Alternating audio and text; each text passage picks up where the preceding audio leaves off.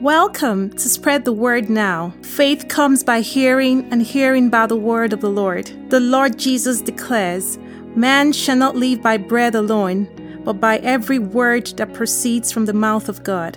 It is my earnest prayer that as you receive the ever living word, the brokenhearted will be healed, there'll be liberty to the oppressed, recovery of sight to the spiritually blind, in the name of the Lord Jesus.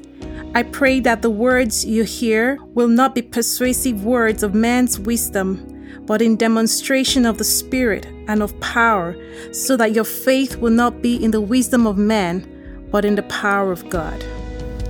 Hi, folks, this is Brother George, and today on Spread the Word Global Ministries, coming out of Red Deer, Alberta, Canada, is a message titled Inheritance. There are three definitions to consider when talking about an inheritance. The first one is you are an heir. You are named in a will, but the owner of the will still lives. Next one is you will inherit. It says the owner of the will has died and you are in a position to receive something. The third one is you have an inheritance you are actually in possession of the designated item you have received. Our Bible references three different relationships where an inheritance is involved. Let's briefly look at the first of the three, and then we'll get more in depth. The first situation is when the Israelite nation left Egypt. They traveled to the Promised Land to their inheritance to the land promised to Abraham. Genesis 15:7 says, Then he, that's the Lord, said to him, that's Abram, I am the Lord who brought you out of Ur of the Chaldeans to give you this land to inherit it. Now, the second situation is as believers in Jesus Christ, we have an inheritance a place in heaven reserved for us when our body dies. The death of Jesus, the Son of God, on a cross allows the will to be enacted and we inherit eternal life. We don't have it yet, but it is our inheritance coming ahead. The Apostle Paul wrote in Ephesians 1, verse 11 to 14, he said, In him, that's in Christ, we have obtained an inheritance. In him you also trusted after you heard the word of truth, the gospel of your salvation, in whom also, having believed, you were sealed with the Holy Spirit of promise, who is the guarantee or the deposit of our future inheritance. The third situation is where the Lord God Himself has an inheritance. That is us. We are His inheritance. We freely give ourselves everything we have to Him. And we find that in Psalm 94, verse 14. For the Lord will not cast off His people, nor will He forsake His inheritance. And let's take a moment and further, deeper explore the first and the second and the third. God told Abram or Abraham that he had a long term plan for Abraham's descendants. Their inheritance would be a land flowing with milk and honey, where God would be their one and only God. It's beautiful to think that God was preparing the land for hundreds of years before they entered it, before they received their inheritance. The inhabitants, the Canaanites, had been developing the land, building and planting, but because of their sin, God would use the Israelites to drive them out, and the Israelites would own the land. Now, let's look into Genesis 15 again at verse 8. And Abraham said, A valid question, Lord God, how shall I know that I will inherit the land? God said, Make I'm going to make a covenant with you, Abraham. God told him to take a heifer, a goat, a ram, and a dove and a pigeon, to cut the larger animals in, in half and spread them opposite each other on the ground. Then a smoking oven and a burning torch passed between these pieces. this covenant was God's word, unbreakable, like a person's will and testimony. Here is how this inheritance was described. In Leviticus chapter 20, verse 24, God said, But I have said to you, you shall inherit their land, and I will give it to you to possess, a land flowing with milk and honey. I am the Lord your God who has separated you from the peoples. Deuteronomy 6, verse 10 and 11 so it shall be when the Lord your God gives you into the land of which he swore to your fathers, to Abraham, to Isaac, and to Jacob, to give you large and beautiful cities which you did not build, houses full of all good things which you did not fill, hewn out wells which you did not dig, vineyards and olive trees which you did not plant and the last verse in this situation is in Joshua 11, verse 23. It says, So Joshua took the whole land according to all the Lord had said to Moses, and Joshua gave it as an inheritance to Israel according to their division by the tribes. Then the land had rest.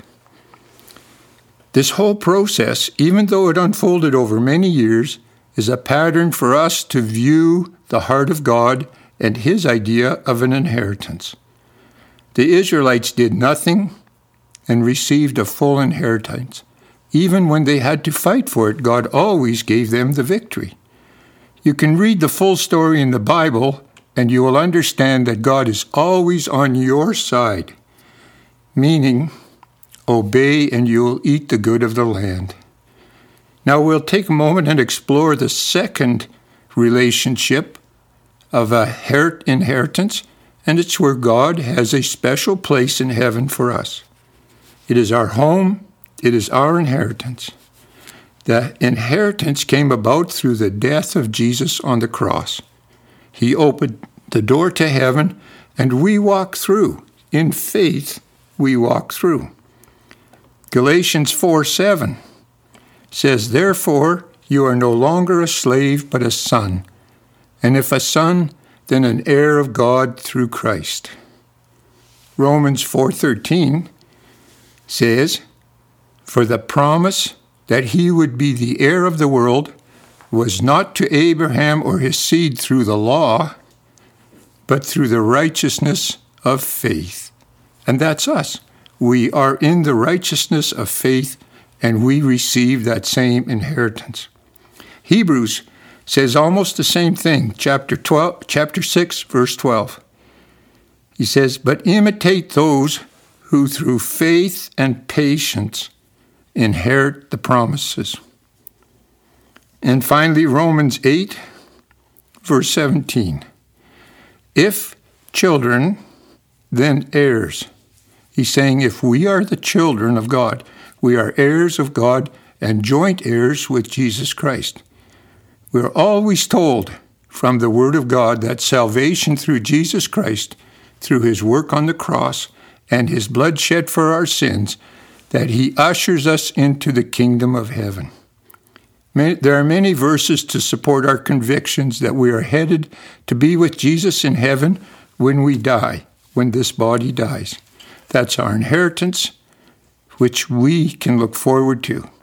Now, the third relationship, the third inheritance relationship, stems from Psalm 40, 94, verse 14. I covered that already. For the Lord will not cast off his people, nor will he forsake his inheritance. Deuteronomy 4:20 says, "But the Lord has taken you and brought you out of the iron furnace, out of Egypt, to be his people, an inheritance as you are this day. Now, in this relationship, God receives us as his inheritance. He is longing to receive us while still in this natural realm, in the flesh, bone, and blood realm that we're in. When we die a physical death, we receive God's inheritance of eternal life. But I'm not talking about dying the physical death in this case. Really, we become His inheritance when we are born again. At that moment, we die to ourselves, allowing the Holy Spirit to fully inhabit us. We become the commodity God was destined to receive since we were born. When we receive Jesus Christ as our Savior and make Him Lord of our lives, two things happen. First, we become heirs of eternal life. Yeah, we've talked about that. When we die a natural death, we are destined for heaven. Number two, when we accept Jesus Christ as our Lord and Savior, we create a will that says we give all we have, all we are, to Jesus. We die to ourselves, and God our Father inherits us. When we die to ourselves, we allow God's Holy Spirit to control our soul and body to carry out His will in this natural realm here on this earth. An exchange takes place. We receive our heavenly inheritance. God receives people, earthly people, to do His work in this world. In this way, we fulfill the scripture that says, We, the church, are the temple of the Holy Spirit. That's in 1 Corinthians 6:19. Paul writes, "Or do you not know that your body is the temple of the Holy Spirit who is in you, whom you have from God and you are not your own?"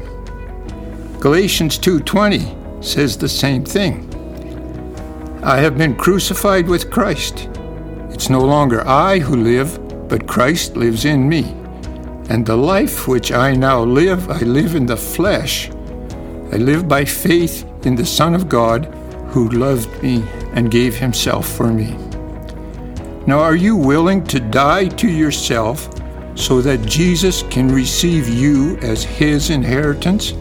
Jesus has a job for you in this kingdom, here in this natural world.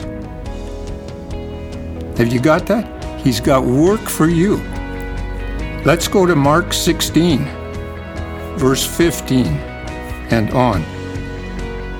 And Jesus says to you, He's speaking to you now, go in all the world and preach the gospel to every creature. Can you see? He needs you. You are His inheritance that He can use, He can enjoy. God says, He who believes and is baptized will be saved. Well, that's you. Then he goes on and says, He who does not believe will be condemned. And it goes on These signs shall follow you because you believe. In my name, you will cast out demons. Jesus needs you to do this for Him, for His church, for the unsaved in this world. In my name, you'll speak with new tongues. In my name, you'll take up serpents and in my name, if you drink anything deadly, it will by no means hurt you. In my name, you will lay hands on the sick and they will recover. That's all in the name of Jesus, who has you as his inheritance. Father, I thank you for this message. I thank you that the word is settling deep into the hearts of people today. In Jesus' name, amen. You've been listening to a message from Spread the Word Global Ministries Red Deer. If you'd like more information, you can contact us at info at spreadthewordglobalministries.org or info at spreadthewordnow.org or through our website at www.spreadthewordglobalministries.org. Our phone number is 587 377 7745. Thank you. Bye for now.